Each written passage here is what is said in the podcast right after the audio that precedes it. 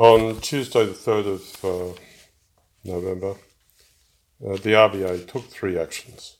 Firstly, it reduced the Australian cash rate, the three year yield target, and the interest rate on new drawings under the term funding facility to 10 basis points, down from the current level of 25 basis points. Second, a reduction in the interest rate on the exchange settlement balances to zero from the current level of 10 basis points. This is the uh, sets the level of, of, rates in the interbank market. And third, uh, they introduced a program of government bond purchases, both for Australian government bonds and for semi government bonds, that is to say, state government bonds. And they say they're intending to buy $100 billion of uh, government and 70 government bonds over the next six months. Uh, purchasing bonds issued by the Australian government as well as by the states and territories. We think that'll be followed by a further $100 billion of purchases over the following six months, which means that every year, over this year and probably for the next few years, the RBA will buy, be buying Australian and semi government bonds equal to around about 10% of Australian GDP. Together, uh, they anticipate that those uh, these three elements uh, will help people get jobs and support the recovery of, of the Australian economy. It's interesting that uh, having got interest rates to zero in terms of the exchange settlement balances, uh, they state that we are not going to go into negative interest rate territory. And they say there's been no change in the board's view. There is little to be gained from lowering the policy rate into negative territory while negative rate might be helpful for the depreciation of the Australian dollar, it could impair the supply of credit to the economy and lead some people to save more rather than spend more. Given that assessment, the board continued to view negative policy in uh, Australia as extremely unlikely. Uh, back in the beginning of June, we uh, talked about a webinar that had been done by Jay Powell, uh, the chair of the Federal Reserve, together with Alan Blinder a former uh, deputy uh, chair of the Fed. and that webinar was done at Princeton University. And in that webinar, uh, Jay Powell said very strongly that the Fed was not going to go into negative interest rates. There were two reasons. Firstly, that uh, it uh, hampered cre- liquidity creation at the short end of the yield curve, and after all, that's the whole point of cutting rates to begin with.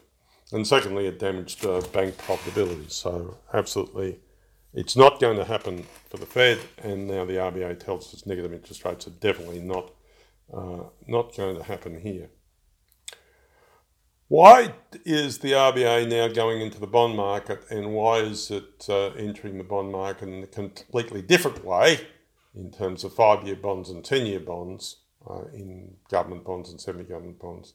Why is it operating a completely different way than it is in uh, securities between zero or overnight and, uh, and three years?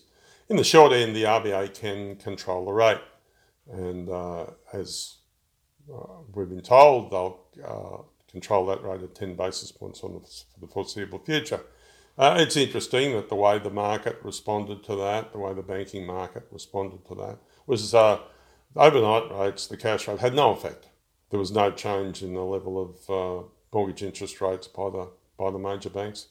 But the three-year rate did have an effect, and there was a reduction in the cost of uh, three-year money, um, three-year uh, mortgage rates provided provided by the banks.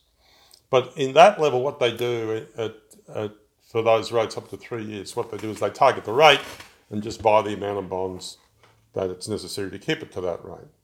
They can't do that at the long end of the market for five year and 10 year bonds. And the reason is the benchmark bond uh, that sets the uh, basis for the international price of all bonds in the market, be they Australian, British, Canadian, uh, uh is uh, the US 10 year bond. So, what actually happens in the market is uh, the US 10 year bond trades at a yield for its five year bonds and 10 year bonds and then we uh, our bond trades at a risk differential or higher level or lower level relative to those uh, relative to those uh, bond yields. And the RBA believes that this difference in yield, as it as it as research shows it does, has a major effect upon the Aussie dollar, and but by buying into uh, Australian five-year bonds and ten-year bonds, they can reduce the yield on uh, Australian long-term securities relative to US securities, and therefore we can keep the Aussie dollar lower against the Australian dollar. At least that's their theory.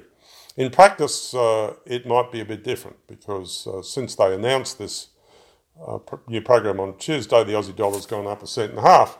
And the reason seems to be that uh, by announcing this program of bond buying, they're encouraging foreigners uh, to come in and uh, buy the bonds as well, foreign institutions. And as foreign institutions buy into Australian bonds, they're bidding up the Australian dollar. So the uh, this may be a very good program in theory, uh, but in practice, uh, the RBA might find uh, it works less efficiently, and indeed they may be getting in, into their own way. Where are interest rates going in, in future? Uh, the RBA tells us in the forecast that they don't think that unemployment is going to get below 6% by the end of 2022. The reason that's important is within the RBA's own model of inflation. Uh, we know that uh, two years ago they said that they couldn't get inflation up to the target level of between 2 and 3% unless unemployment was 5%. Uh, last year they said it was 4.5% if uh, unemployment in Australia is still going to be 6% at the end of 2022, then it's impossible for the RBA to hike rates uh, any time over the period to the end of 22. And in fact, they tell us, uh, the governor tells us about uh, he doesn't believe there'll be any increase in rates uh, in the next three years. So the RBA has now entered the market to keep the cash rate low. It can't go any lower than that because uh, the RBA is against negative interest rates. Uh, they've intervened in the market to keep the three-year bond uh, low, and uh, again, it won't go any lower than that, uh, but it will stay at that for an extended period of of three years or so.